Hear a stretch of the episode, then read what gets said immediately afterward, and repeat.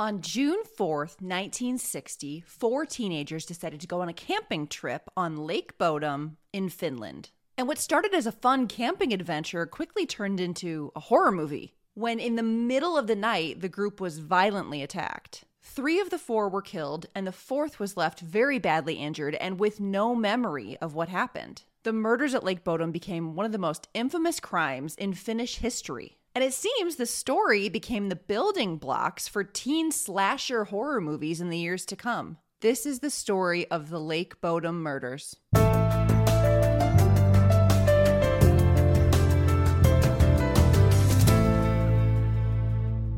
Welcome to the Cleaning and Crime podcast. My name is Elise, and my podcast is called What It Is because I have a weekly series on YouTube where I post a time lapse video of me cleaning my home, while at the same time, I tell a true crime story.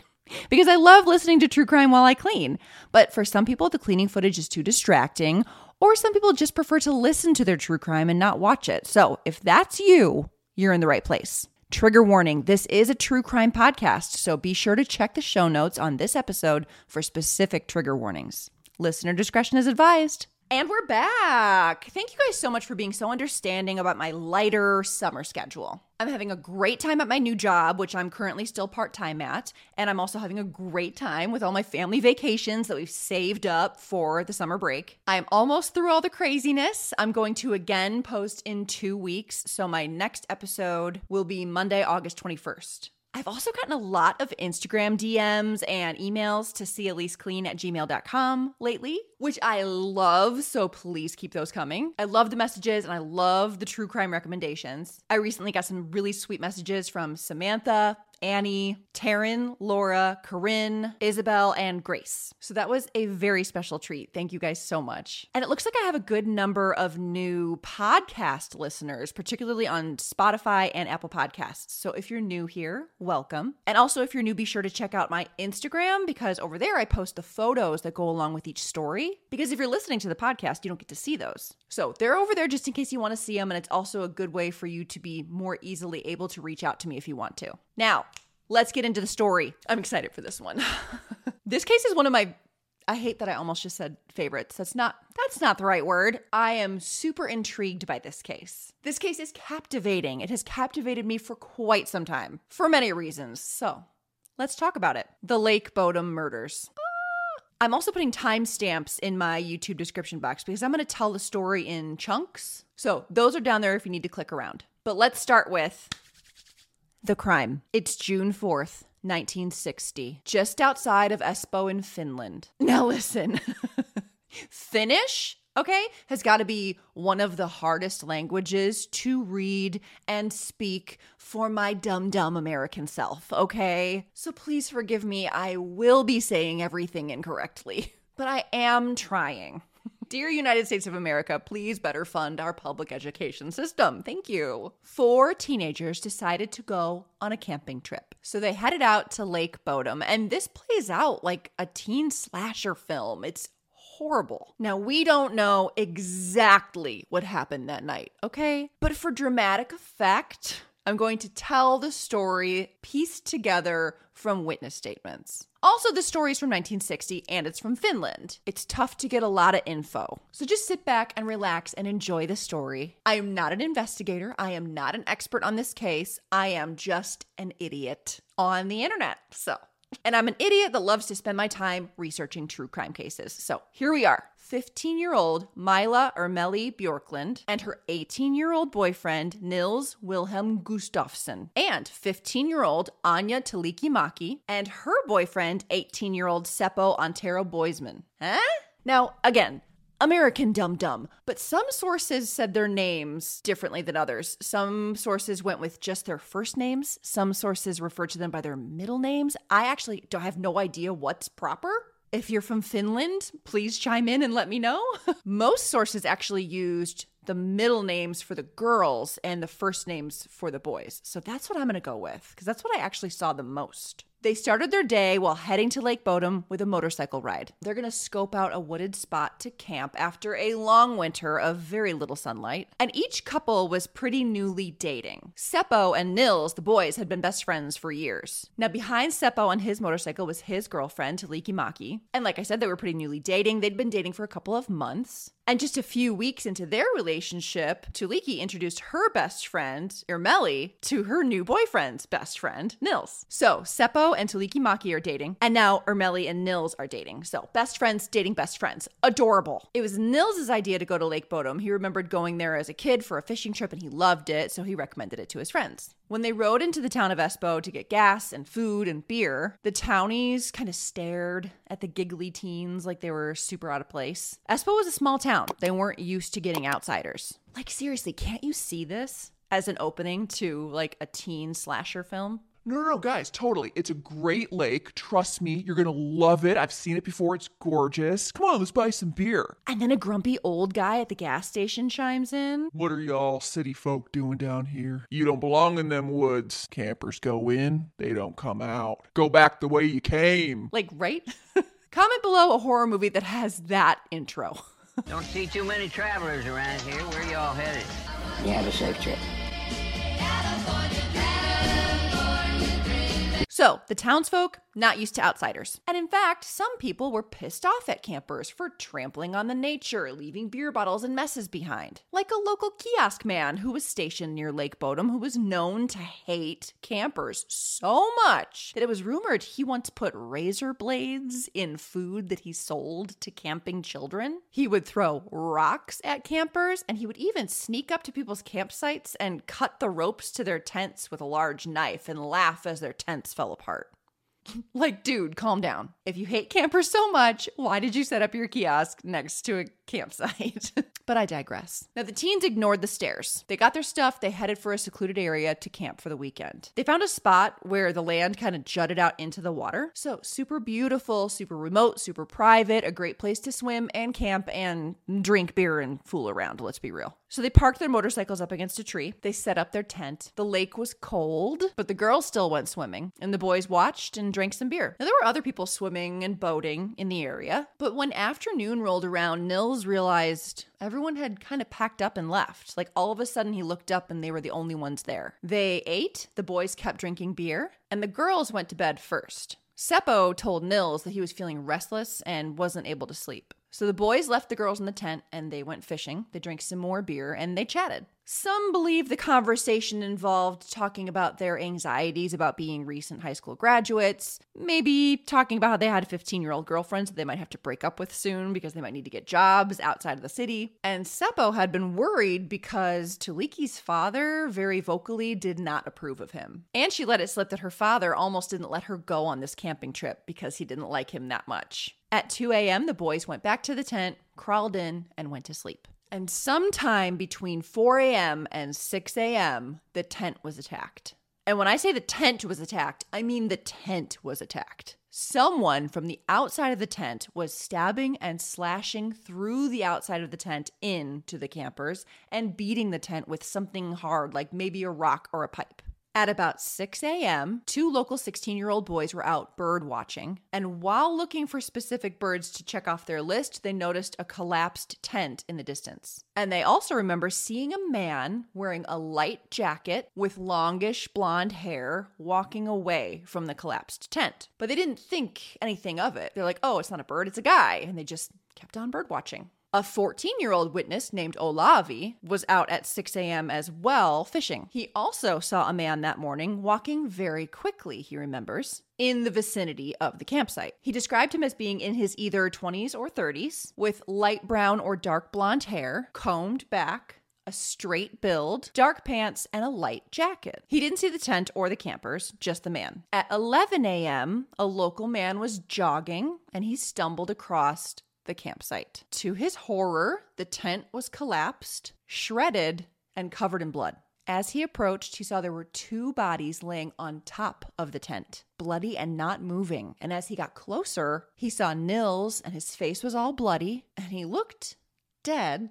But then all of a sudden, Nils gasped for air and said, Help me. before falling unconscious again.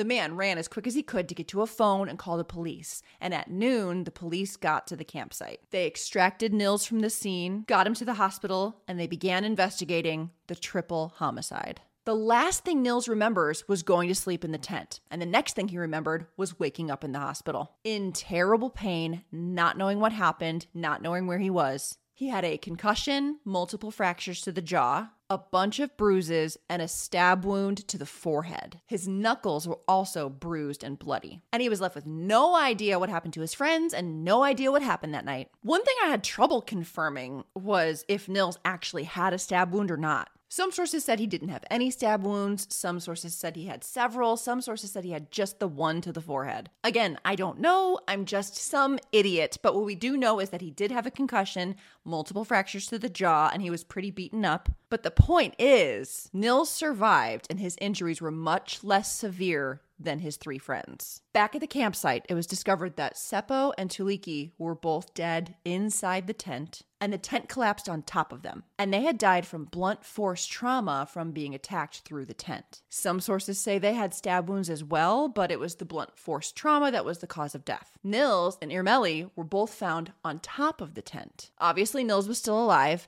and Irmeli, his girlfriend, was dead. And let me tell you, Irmeli got the worst of the attack. She was found undressed from the waist down, and she was beaten and stabbed many times. And most of her stab wounds were inflicted after she was already dead. Like, that is the definition of overkill. And the cops got to work right away investigating the scene.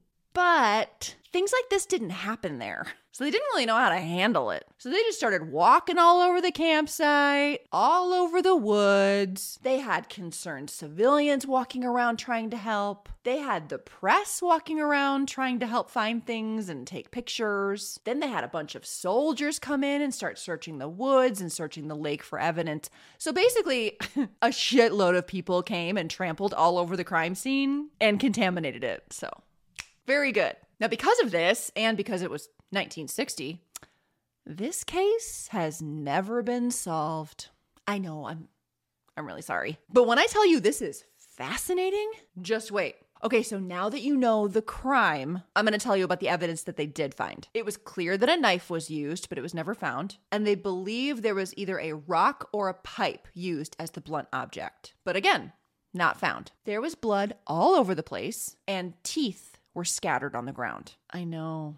A bunch of personal items were stolen from the tent, like clothing, their wallets, money, Seppo's leather jacket, and some of that stuff was found scattered in the woods. Very odd. But Seppo's leather jacket was never found. And the keys to the motorcycles were stolen, and they were also found thrown out in the woods. But the motorcycles were just left leaning up against the tree. One of the weirdest things Nils's shoes were found about 500 meters away from the campsite, partially buried. And there were tracks leading away from the campsite to those shoes. And we don't believe that there were tracks leading back to the campsite, but we can't really be sure because the crime scene was so contaminated. And there was blood spatter on Nils's shoes, but it was only on the outside of the shoes. There was no blood on the inside of the shoes. So investigators believe that whoever the killer was, they were wearing Nils's shoes at the time of the attack. Huh.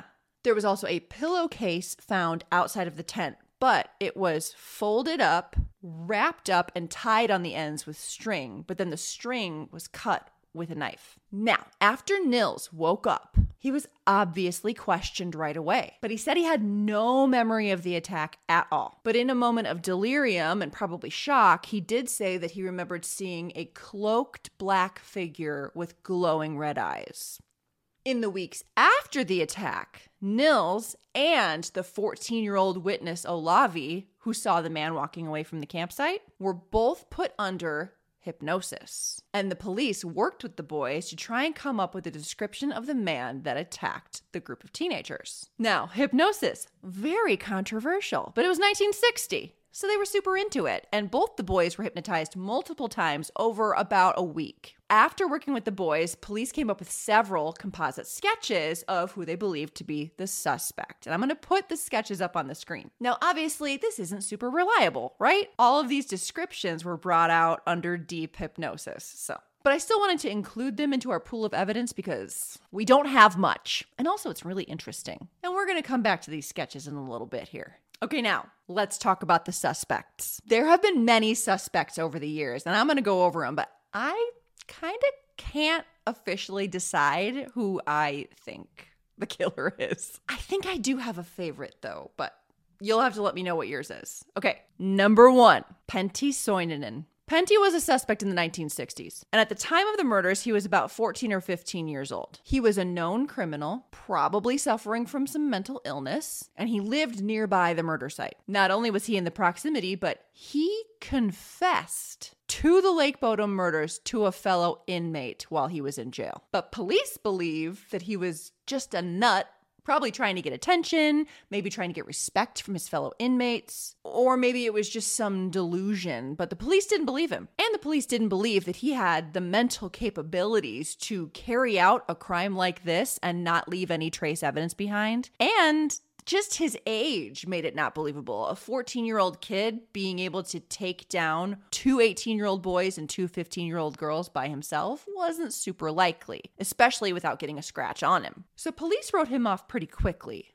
But Pentti ended up unaliving himself by hanging in his prison cell nine years after the murders. Some say on the anniversary of the murders, which is very dramatic. But I personally don't think it was him. And neither do the police. They think he was just a nut and a serial confessor. But then again, this is still unsolved. So who knows? Number two, Hans Ostman. And it is spelled Assmann, just FYI, Hans Ostman was allegedly, maybe perhaps, a spy for the KGB. Oh, yeah. And Hans Ostman also lived nearby the campsite on Lake Bodom. And he was quickly labeled a suspect in the murders for several reasons. Quick little bonus backstory on this guy Hans Ostman was a former Nazi and he was a guard at Auschwitz. And then he fell in love with a Jewish prisoner. And then when he was found out, he was removed from his position as a guard and he was sent to the front lines to go fight on the Eastern Front, which is basically a death sentence. But instead of dying, he was captured by the Russians and put into a Russian prison, where then he decided it would be a great idea to become a spy for the Soviets. Oh, yes. Now, maybe that's all true. Is it? I don't know. But it's a great story. Now, Hans became a suspect very quickly because right after the murders on June 6th, Hans Ostman ended up in the hospital. He shows up to the Helsinki Surgical Hospital and he's delirious and going in and out of consciousness. But nurses later said that it looked like he was faking being unconscious because he was like squeezing his eyes really tightly shut. So a doctor came over and tickled this fucker and he woke right up. And the doctor came over and tickled him, and he woke right up. So obviously, he knew he was faking. Now, Hans's clothes had dark red stains on them. So he looked bloody, and he was delirious, and he was speaking incoherently, and he was filthy and his fingernails were disgusting. They were like all black. The nurses said it looked like he was just digging and digging in the mud. And it looked like he'd been running through the woods, they said. And I guess the pretending to be unconscious bit was a way for him to get the medical staff to treat him more quickly than the other patients in the hospital. And then when the tickling bit got them to figure out he was faking, they moved on to other patients. And that caused him to become completely hostile and cause a scene and they forced him to leave the hospital. So it's possible that his clothes are bloody, he's dirty, cool, but also Hans Ostman was 36 at the time. He had a straight build. When he showed up at the hospital, he was wearing an outfit that matched the description that the bird watchers and the teenage fishermen gave of the man they saw walking away from the campsite. And he had longish, dark blonde hair pushed back. Your hair looks sexy pushed back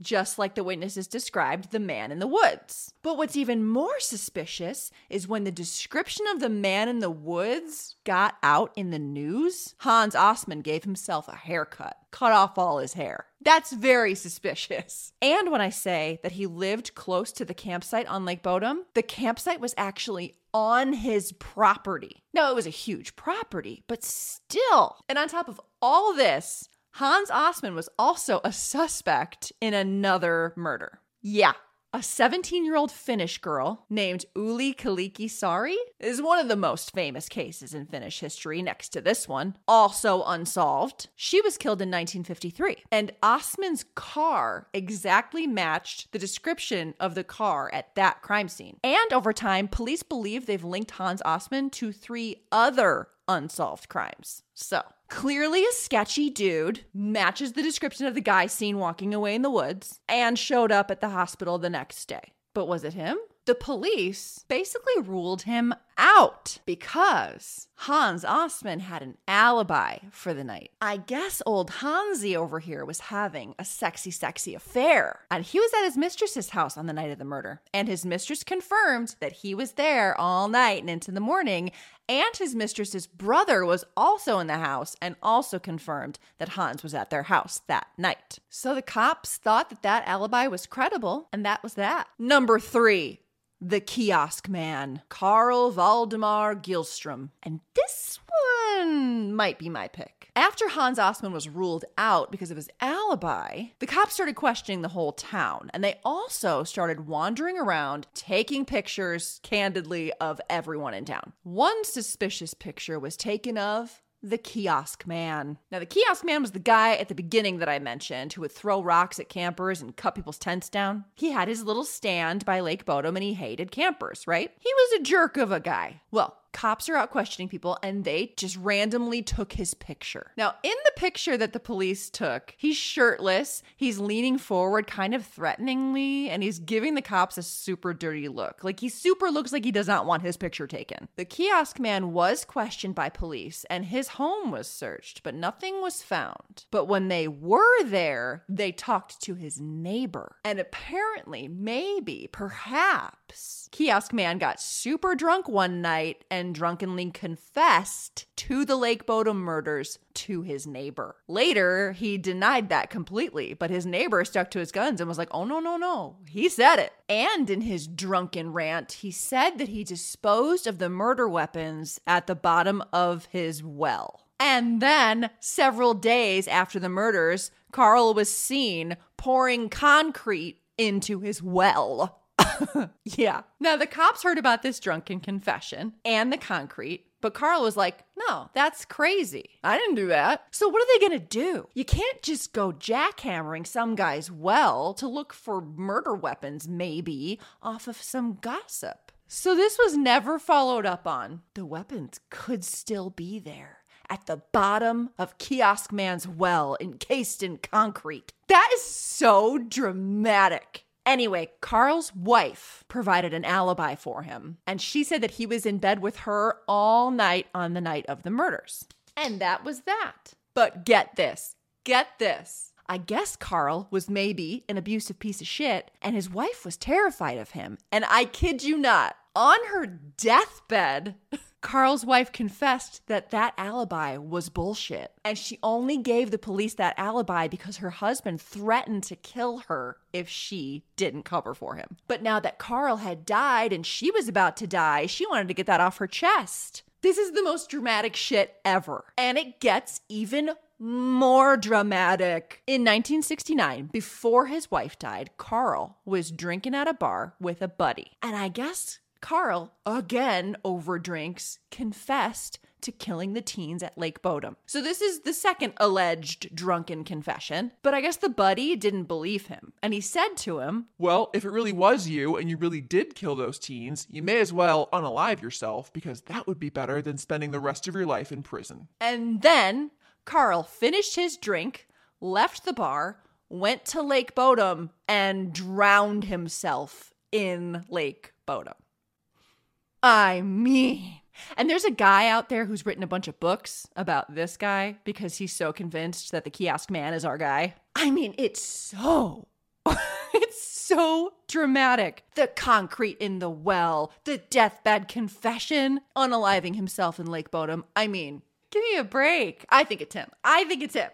That my opinion. Some people, though, do not believe it was him. One of the reasons that picture that the police took of the kiosk man, where he was like all grumpy and had no shirt on, he had no shirt on. And if you look at the picture, he doesn't have a scratch on him. And it was like two or three days after the murders that that picture was taken. So you get in a big kerfuffle like that, killing three people and injuring a fourth, and you don't have a single scratch on your body. But DNA was never collected from the kiosk man. The police in recent years tried to get the kiosk man's son to offer up some DNA so that we can try and rule him out, but he refuses to give his DNA. What you hiding? But I'm not done. Number four, Nils, the surviving victim. A lot of people think Nils did it. Why was he the only one who lived? Why were his injuries less severe than the others? Why did his girlfriend get the brunt of the attack? Why were his shoes found so far from the crime scene? Nurses were suspicious of Nils from the beginning because they believed that his head wound was consistent with someone who got into a fist fight or fell on their head a distance of three to six feet and they did not believe that his injuries could cause total amnesia. He says he never regained memories of the attack. Ever. The nurses believed that it was possible that maybe he would get temporary retrograde amnesia, but total? Mm, the whole event wiped forever? People were also suspicious of Nils over the years because his story of the event kept changing. But Nils argues that his story may have changed over the years because he has no actual memories of the event. He only knows what people have told him, what he's read in the paper, and what the cops fed to him, and what he was fed during deep hypnosis. But he claims he doesn't know what in his mind is a memory, what was planted. You know what I mean? Now, Nils moved on, grew up, got married, had kids. And it wasn't until 2004 that police showed up at his door and arrested him for the murder of his friends in 1960. Oh, yeah.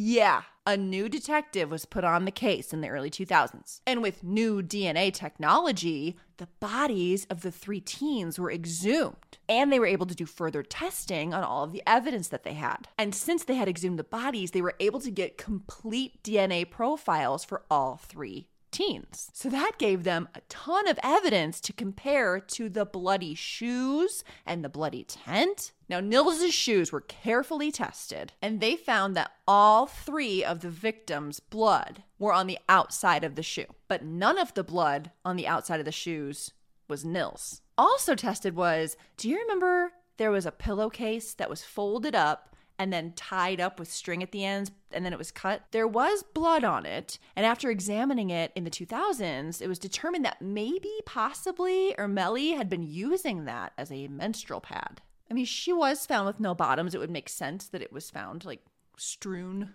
about. Well, the pillowcase was tested, and they found another DNA profile, like an unknown DNA profile that wasn't the three dead teens and was not Nils. Now, because they believed that she had been maybe using it as a menstrual pad, they then went to like every single one of Irmeli's ex boyfriends and tested their DNA, and they found no match. And now I don't know why, but they kind of pushed that aside. And the prosecution just used the fact that Nils' blood was not on the shoes to prosecute him. And that fifth mystery DNA profile was just not mentioned at the trial. I don't know. It's very frustrating. But anyway, Nils was arrested in 2004 because of this new DNA evidence. They had a three month long trial in 2005 where the prosecution argued that they believed Nils was the murderer because of those bloody shoes. So, because his blood was not on the outside of the shoes, that means that his injuries were inflicted at a different time than the other three. So they theorized that Nils was drunk and that he had gotten jealous for some reason, flew into a rage, got into a fight with Seppo, killed everyone, and then took the brunt of his rage out on his girlfriend. Then he fled the scene, but then he decided he should go back and stage it like he was also attacked. So he hid the bloody shoes, scattered some of the evidence in the woods, went back to the campsite barefoot, injured himself, and then laid down on top of the tent next to his girlfriend and pretended to be unconscious. That's that's the theory. And then he just pretended to not remember anything. But Nils was acquitted of all charges on October 7th, 2005. The court said that the evidence was inconclusive. The prosecution failed to show that Nils had like a realistic motive for killing his friends, and the fact that so much time had lapsed, they couldn't be certain of the accuracy of the evidence. So, he was let go, and Finland paid Nils 44,900 euros for false imprisonment and mental anguish. But he was not allowed to sue Finland or Finnish news sources for defamation. My opinion, it's the fifth DNA sample on the pillowcase for me. Like, I agree, Nils is a bit suspicious. I agree. But whose blood is that? I just can't get past that. Was there two people? Was there Nils and someone else? Maybe it was Nils and Assmann. I, I don't know. We do know that it's not Hans Assmann's DNA, though, because Hans's son sent in a pair of Hans's glasses to a lab in Finland that had two tiny little black marks on the glass. And he thought it was blood. And he wanted to know if his dad was a murderer. So the glasses and the little black specks were tested at a lab, and the specks on the glass were indeed blood. But everything was tested, and Hans's DNA was not the fifth mystery DNA profile. And even though the specks were blood, it was not the blood of any of the three victims on Lake Bodom. So, in my opinion, no, I don't think it was Nils. I don't. Because there were so many witnesses that saw a blonde guy walking away from the campsite. And because of the fifth DNA profile. And I don't think it was Hans Assmann because he wasn't the fifth DNA profile. And he was off with his mistress, so everybody says. So those are my opinions. I don't think it was Nils. I don't think it was Assmann. But finally, number five, honorable mention the man in the photograph. Now, when Nils was under hypnosis, he gave a description of the suspect, right? And the police came up with the composite sketches. And also remember how I said the police got really picture happy right after the crimes and they were just taking pictures of everybody in town? Well, at one of the victims' funerals, a photo was taken of the crowd. Look at this. Look at this fucker. And tell me it does not look like this sketch. Look at this fucker. We don't know who this is. We don't know who this guy is. Could he be the killer? Now, yes, this guy, whoever he is, definitely looks like this sketch. But the sketch came from the hypnotized mind of Nils. So, in my opinion, super, super unreliable, right? But pretty freaking interesting. But on the other hand, if you look at all of the composite sketches, look at this one. This one looks a lot like Hans Assmann. And all these sketches were made from the same hypnosis sessions. So, Hmm? okay, so the conclusion we don't know because this case has never been solved and probably will never be solved. Sorry about it. But I don't know. Maybe one day the kiosk man's son is going to come forward or somebody's going to give some DNA, some family member from somewhere, some 23andMe stuff, and we're going to get a match to that fifth DNA profile. That's what I'm holding on to hope for. And that's all the information that we have. That's all I could find. The Lake Bodom case has inspired books and movies and inspired the name of a metal band, Children of Bodom. I saw them in concert once. and tourists still go to Lake Bodom, like with metal detectors, looking for those elusive murder weapons. I think I'm leaning towards Kiosk Man. It's just too dramatic. But obviously, I'm the one telling this story today, so my bias is all over it. I listened to a different podcast about the Lake Bodom murders, and they clearly believed very strongly that Hans Assman, I keep saying Assman, Hans Assmann is the guy. So they very minimally talked about the kiosk man and then just like dove deep into Hans Assmann because everyone's got different passionate opinions. But the problem is, none of the suspects fit perfectly into that little box. You know, if they did, this case would be solved. So here's what I want you to do leave me a comment anywhere YouTube, TikTok, Instagram, and let me know who you think did it. There's no wrong answers because we don't have any answers. I just really want to know everyone's picks. If you leave a comment on Instagram, be sure to let me know where you listened to me or watched me. So, who was it? Was it Pentti, the teenage jailbird? Hans Assmann, the kiosk man, Nils himself, or the mysterious man in the photo, or someone else? Let me know your thoughts. And that is the end of today's true crime story. Thank you for listening to Cleaning and Crime. If you would like more content from me or you want to see the cleaning side of things, be sure to check me out on YouTube or TikTok or follow my socials, all of which are under the same name, SeeElise. If you have questions or case ideas to share, email me at seeeliseclean at gmail.com. If you like what you heard, feel free to rate, review, and subscribe. And be sure to check out my Instagram so you can see the photos from today's story. These episodes include my personal opinions, and all information is compiled by me using references that are publicly available. Sources are included in the show notes, and all parties discussed are innocent until proven guilty. See you next time.